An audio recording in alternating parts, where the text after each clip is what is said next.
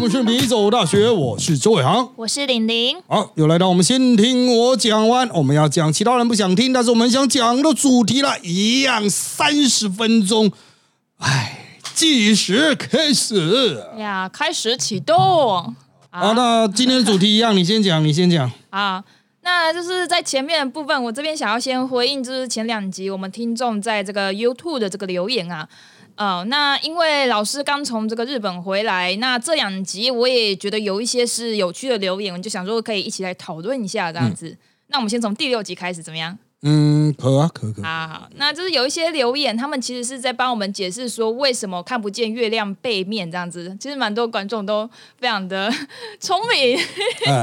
那我记得老师你在那一集里面有说，希望就是观众或听众可以在三十个字。内去解释这件事情，好，那我先特别讲一下，因为有一个留言，他解释完后说想要被夸奖的，那我们就先念一下他的这个原话哦。他的原话是啊，月球公转跟自转的速率相同，并且都是逆时针，所以会一直保持一面背对地球这样子。嗯，那就是光看文字，如果不含标点符号，其实是正好有三十个字这样子。哎，哦，那我其实自己还是有点难理解这件事。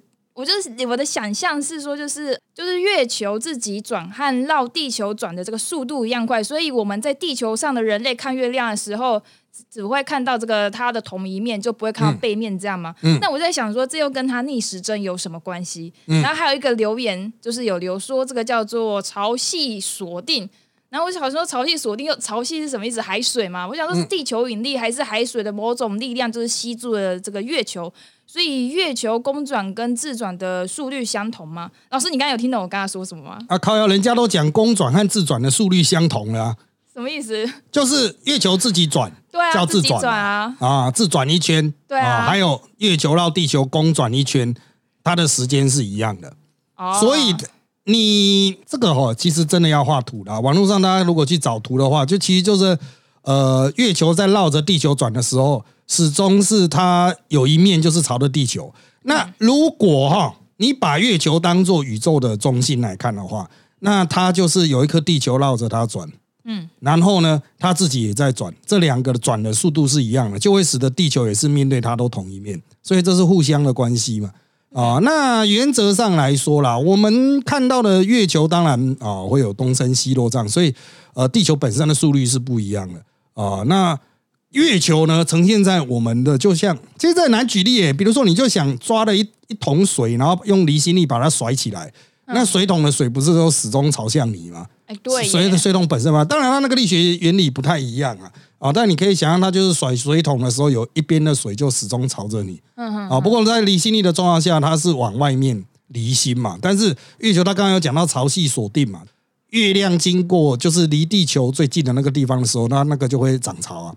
哦，因为我想说，就是虽然这个月球公转的公转就是绕地球转嘛，它不是正圆形啊，而且地球应该也不是正圆形吧？那为什么不会有一点误差就看到月球的背面呢？哎，那应该是它的力本身的力太大了哦，哦，力量太大了，对，就两边啊，两边都是很大的星球体嘛，啊，所以它那个表皮它稍微鼓一点、瘦一点、鼓一点、瘦一点，啊，不会改变它这个呃运转的那一个呃速率。嗯啊，因为它实在熊大 K 呐啊，那那个重量那个是万有引力嘛，它很大很重啊啊，其实像那个人造卫星也是这样啊，嗯，人造卫星也是，你可以把它定在地球的上方的一个地方，然后绕着地球转。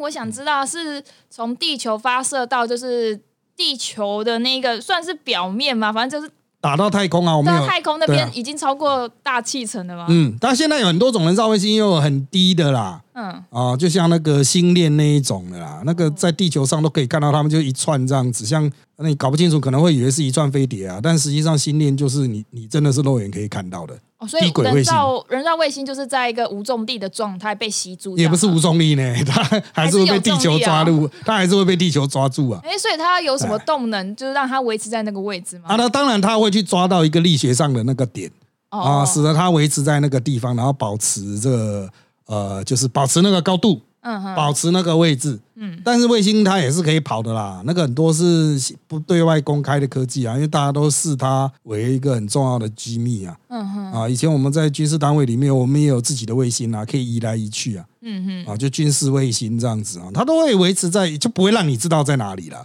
哦，但是马斯克的那个星链，因为它就是网络嘛，嗯，所以它就是低轨啦。你在地球上肉眼晚上都可以看得到啊，它就是一串呃，像空中的。发光小火车这样子跑过去，这样子好酷哦！如果是去看流星，那就很讨厌啊，就是它会在那边一直跑来跑去。如果你拍延时摄影的话，就会有一个星链这样一直在你画面上跑来跑去。嗯嗯啊，你就会反而遮住你原来想要拍的，或是你想要拍的感觉就拍不出来了。哦，它是会绕整个地球转的那个那个星链是这样的吗？不是呢，它的状况又不太一样哦。你可以去，我也推荐大家听众朋友去网络上找一下星链的这种人家拍到星链的，那真的就是一串空中的，嗯，哎，珠珠串这样子跑过去。是哪个星哪个链啊？星星的星星的星，然后铁链的链，铁链的链，金部的那个链吗？对对对对，金链链啊。那这个啊，你有在关心？或者是你有在拍照，你就觉得干他很烦啊，就是你就想在人类已经在天空有殖民了，然后干你怎么拍星星都会拍到那个殖民地这样，太烦了吧？哎，好，那下面还有什么？好啊，留言哎，虽然我觉得就是我们这个节目没有那么知识性，但是我觉得我们刚才讲还蛮知识性的。嗯嗯，那我们。哦，第六集我们就先讲到这里。我们来讲，就是我们上上一集第七集的留言哦。嗯。哦，那我们就是有讲到做梦嘛，后面的部分。嗯。那就有人说他就是做梦的时候会梦到自己跑得还车还快。有一个人是这样说的，我就想说他感觉这个就像超人一样的梦，在梦中感觉应该都非常的合理。那请传你，你就会觉得说啊，这个最好是啦的梦这样子。然后还有另外一个人说他在这个梦中。啊，那这个他所待的城市啊，整个城市都没有人，嗯啊，且都是几乎都发生在晚上的时间呐，他这个梦的时间，哦，然后他就说他走路的时速应该有七十公里，我想哇，这跟车一样快吧？嗯，如果发在现实啊，那就是跑的跟车一样快，或者是甚至比车还快的话，我就想说，哎，这个如果是现实中是这样的人，他是不是地底人啊？反正我就是想象啊，说不定有弟弟，然后我们这边这边就是留言了。但是这个观众说他是做梦的。嗯嗯嗯。好，然后他后面还有说，就是后他会就是跑跑跑跑跑到了一个就是中式宫廷，然后里面是有宴会的，然后里面的人呢就是穿着这个宋朝的衣服。其实我还蛮好奇为什么他知道是宋朝，但是我想我们的观众都非常的聪明，所以不管是什么什么时代的衣服，他们应该都知道。哦，这个我就不管哈。那他就说他有看到一个很大的这个锅子煮，就是里面煮的一个穿着看起来像皇帝的人，然后还有加一些就是水果一起煮这样子。那这个画面我是觉得说，哎，是看起来都超恐怖的啦。而且如果你既然要煮的话，应该要先把里面的人身上的衣服脱掉吧，不然你捞起来还是要把这个衣服拿掉才能吃啊。嗯，对。然后。我再讲一下哦，这个又是我今天又突然看到，我们今天录音之前，我在我们 Apple Podcast，我还有在看到一个留言呢，我就一次念一念，等一下跟老师一起讨论。嗯，嗯，那他说他就是在福大这一边，他应该是福大的听，呃，福大的校友听众。嗯，他说他觉得有东西就是在这个法源到罗耀拉的那个走道。嗯，那我可以跟大家先 Google Map，就是。讲解一下法源跟罗耀拉这中间那个走道，我想应该是指计时楼后面吧。嗯，对。那他说他在十二年前的时候，他在做专题的时候，在深夜两点的时候，哦，这个这位听众啊，在这个地方就是看到有人头埋在这个草丛中，这样子。有人头埋在草丛中。对，人头，他写人头，可是我不知道他的是有人头埋在草丛中，还是有人头啊？他没有断句。嗯嗯嗯，好好，然后这个这个我们这个非常支离破碎，对啊的说法很多。第一个啊，跑得很快啊，哈，甚至会飞的飞起来，然后在夜晚的都市上这种移动啊，嗯，这是非常常见的梦诶。哎，真的吗？我也经常会有这种梦。所以老师你也觉得自己跑很快啊？对，但是通常来说哈，都是这个急着，因为梦中其实要转换场景啊，它其实不需要移动的嘛。啊，那你会有出现这种移动的画面，可能就是哦，我不能说日有所思夜有所梦啦，啊，但是可能就是代表你的心灵或灵魂想要追求一种力量，但是你现实就追求不到啊，不管是移动的力量啊、思考的飞跃什么的哈，就是只能在梦中完成啊，在梦中获得满足哦，所以老师，你现在是周公解梦的环节吗？哎，对，没错哈。但是你说，哎，那这个我理解到我的现实人生啊，我应该做什么样的事情呢？啊，答案是什么都不用做啊，因为一点屁用都没有啊。哎，啊，就是你在现实办不到啊。哦。啊，所以在梦中去，就是把你的一个欲望满足了。嗯嗯。啊，就是快一点移动的欲望满足了。啊，那至于说这个里面能穿宋朝的衣服啊，因为宋朝的皇帝的衣服还蛮。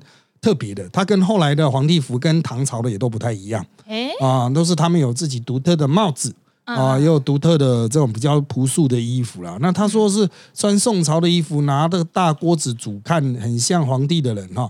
嗯，这个历史上的确有很多这种君王被啊打了败仗被抓到，然后就被烹杀的这种有啊，但是。啊，他讲说说什么有穿的衣服在那边煮，就是他可以看得出来是宋朝的衣服。我不知道是旁观的人穿宋朝衣服，还是在里面嗯的人。但是他说里面的人看起来像皇帝，应该是衣着吧。嗯，啊，在历史上哈，在被记载的的确有一个王啊，不是皇帝了，王是被烹杀的啊，就是，但他实际上是怎么被烹杀不知道，就是。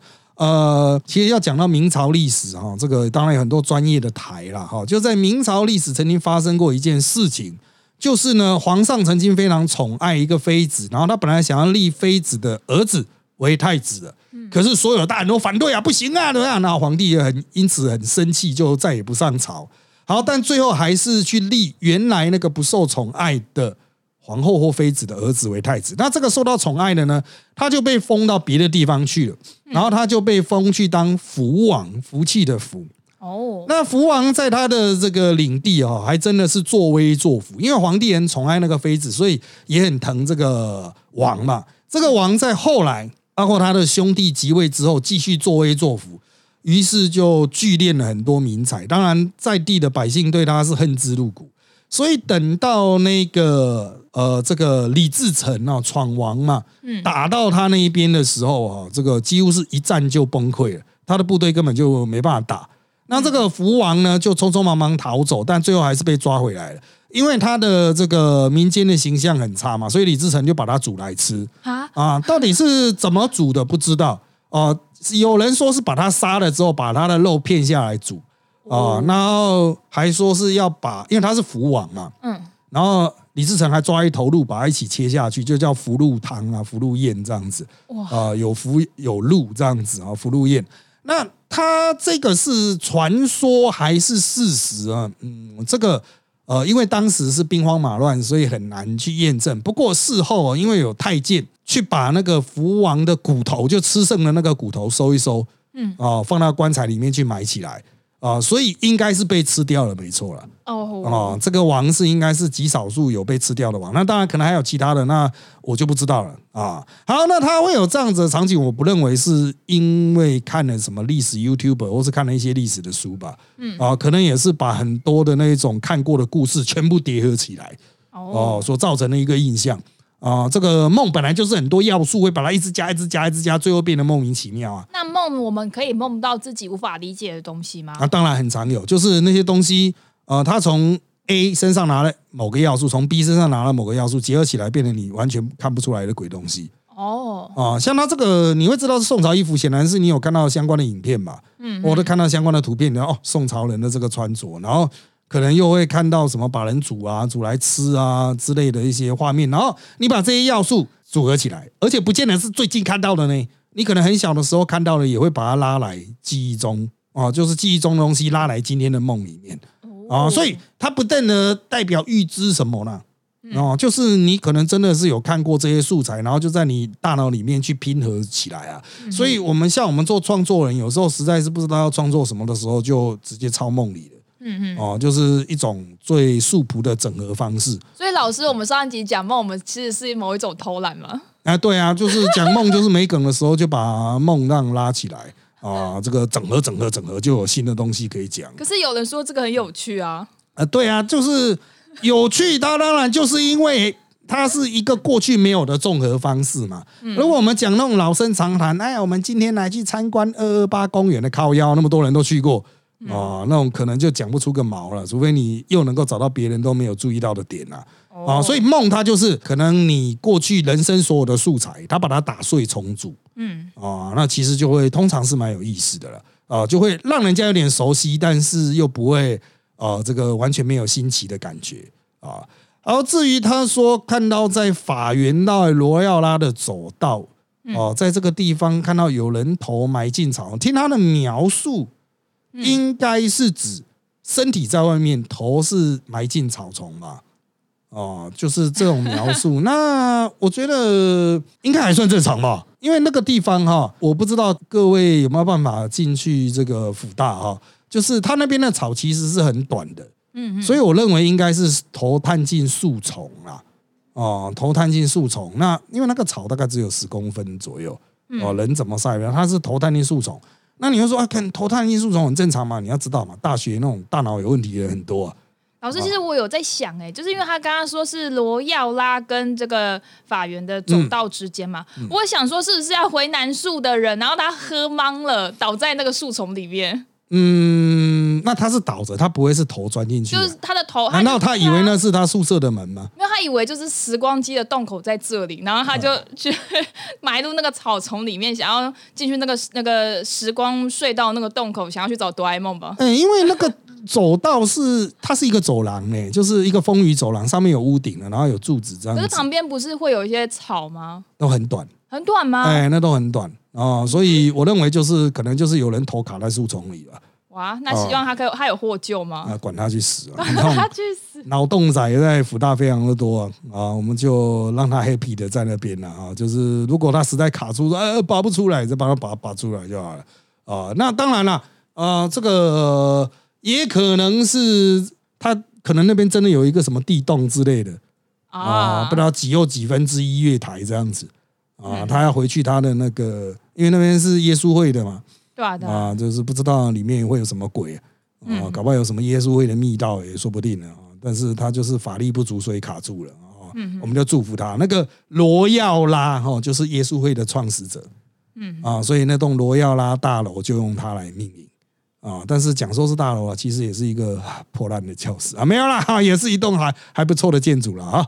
好，那当然了，哈，这个讲到梦，哈，嗯，哇，前几集有想讲的，我在讲那个，我不断会去做到重复的梦，就是我会一直回到同一个地方，然后还会就是梦是接着，比如说我四年前做过这个梦，然后我会四年后再回去，然后在梦里面我会隔了四年这样子。那我大概在一个月前吧，哦，其实我本来在前面的集数想讲的，就是我在梦中有人一直问我密码。然后我就要去尝试去回答密码，嗯啊，然后我就是一直想，哎，奇怪，我就是有几个码想不起来，等一下再让我想一下。这个密码是如果你猜中了，就可以中头奖，拿很很多的奖金回家那种吗？不是不是，是账号登录的密码啊。好，然后我就是在我在梦中就很努力的想，可是就是一直想不起来关键的，比如密码八码，可能有两码就是漏掉了。然后我就说，哦，就是我就是怎么想不起来。后来我睡醒之后发现不得了啊，为什么呢？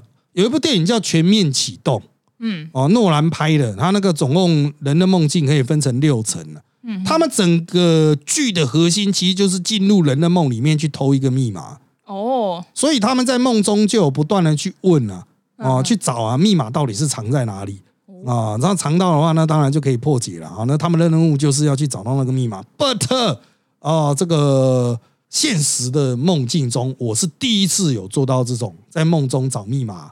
的状况就是有人一直问我密码是什么 啊，所以是不是代表有人入侵我的梦？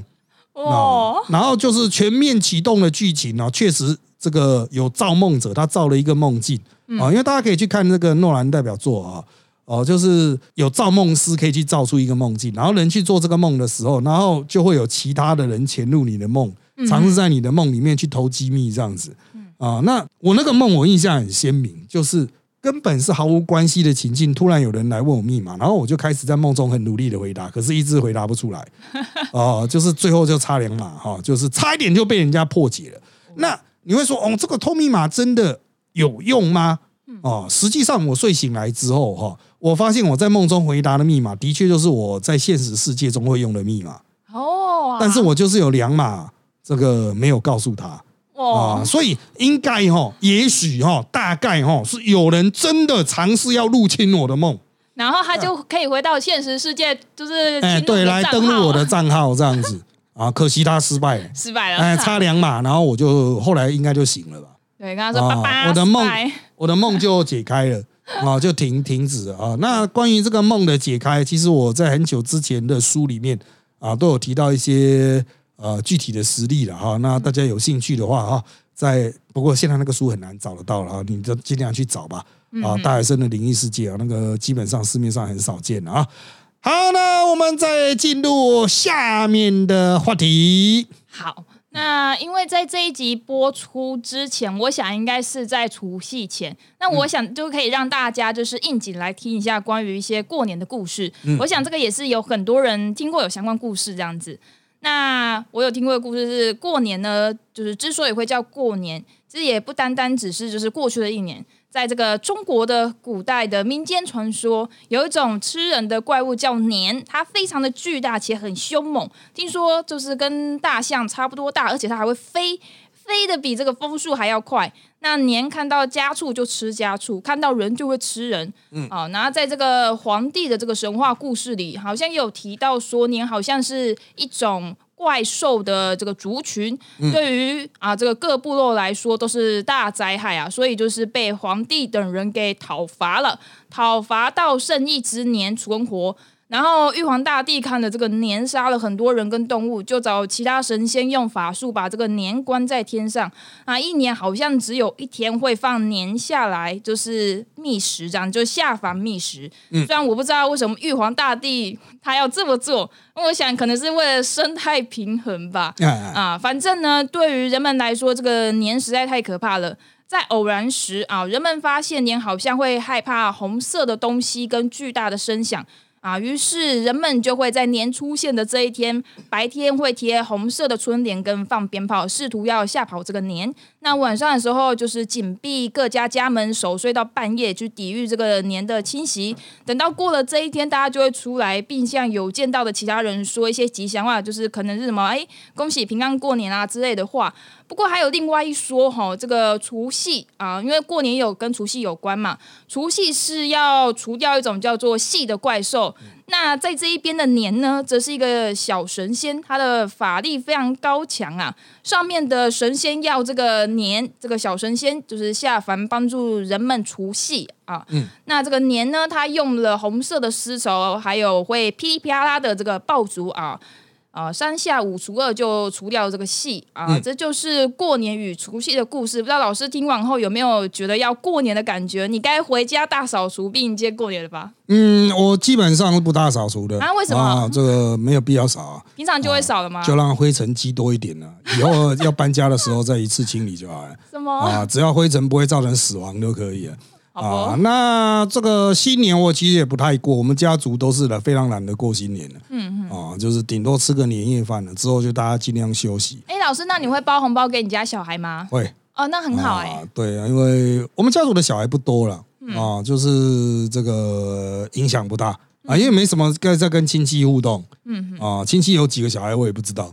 啊，管他的啊，就是不过年了。我们家族已经不不过年了，很久以前都没有再过年，大概三十年前就没有再过年了啊，就只只是吃个年夜饭就算了，看看电视这样子。嗯啊，那当然了，这个长辈还是会去拜拜了啊，但是我们也是越来越混了，越来越怠惰。好，但是回归过年的故事，你可以发现，嗯，这些故事啊都有怪兽，对呀，好像没有怪兽。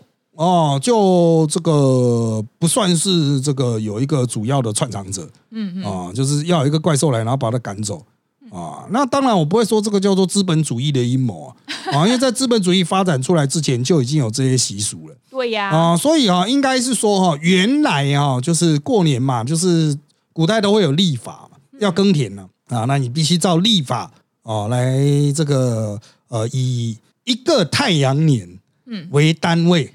来啊，这个经营规划自己的村落的生活啊，比如什么时候要开始储存粮食啊，什么时候要开始耕种啊，什么的，就是你要有一个依靠的立法嘛。嗯，好，然后呢，他们就发现啊，有立法啊，有太阳历，然后呢，又会发现有月亮嘛，可是月亮跟太阳的时间对不起来。嗯，哦，月亮就是呃，大约三十天嘛，啊，太阳历是三百六十五左右嘛，哈，详细的自己去 Google 了啊。那这个对不起来怎么办呢？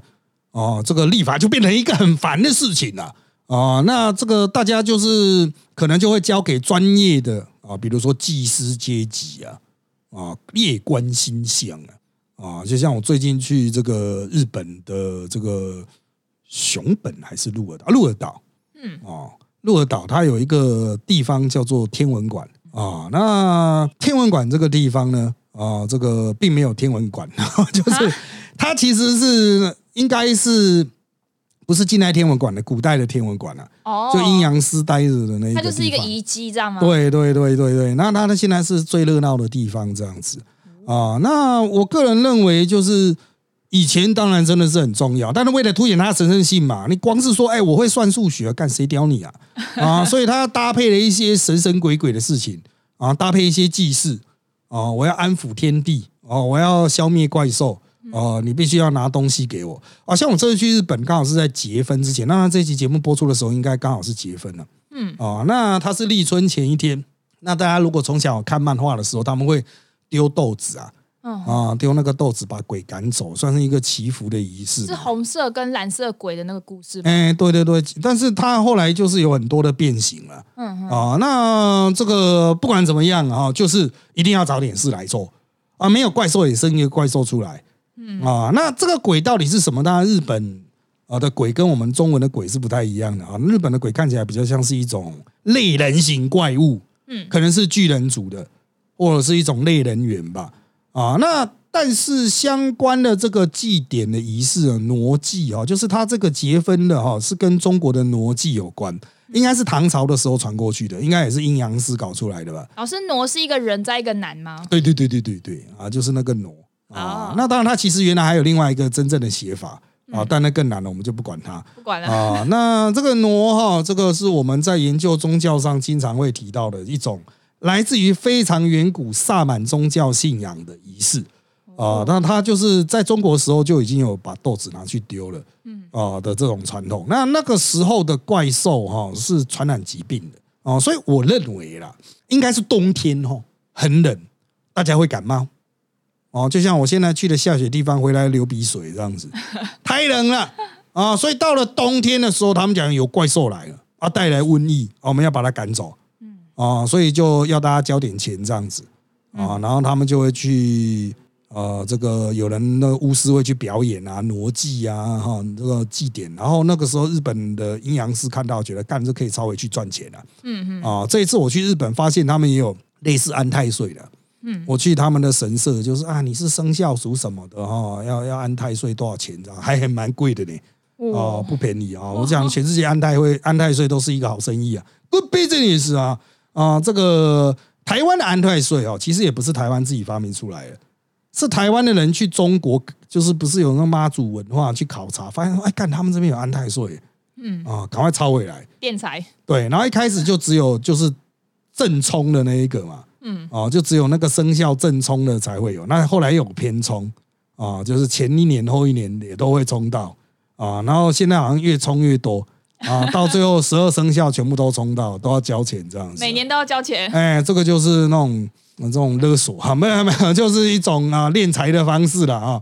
好，那当然啦，讲到这种疫病疾病啊，大多数人可能都比较没有相关的概念，就是以前人到底哈对于这种疾病的恐惧有多大？我认为这个怪兽的原型哦，嗯，其实应该是生病的人，哦，他逃来村庄了。啊，就是逃来村庄，然后那个大家都说啊，这生病人逃来村庄，然后就会有人想去看，他们说不行不行，那是怪兽，不要看。然后我们要派武士桃太郎去把它斩了。哦，啊，这个疾病就不会传来村庄。所以说，他们如果看到生病人，就会把生病人杀掉。哎，对啊，理论上都是这样子啊。在那个就是土地以土地为主的地方，就是走着来的。嗯啊，人带来疾病，所以这些鬼我们要把它赶走。在海边的呢？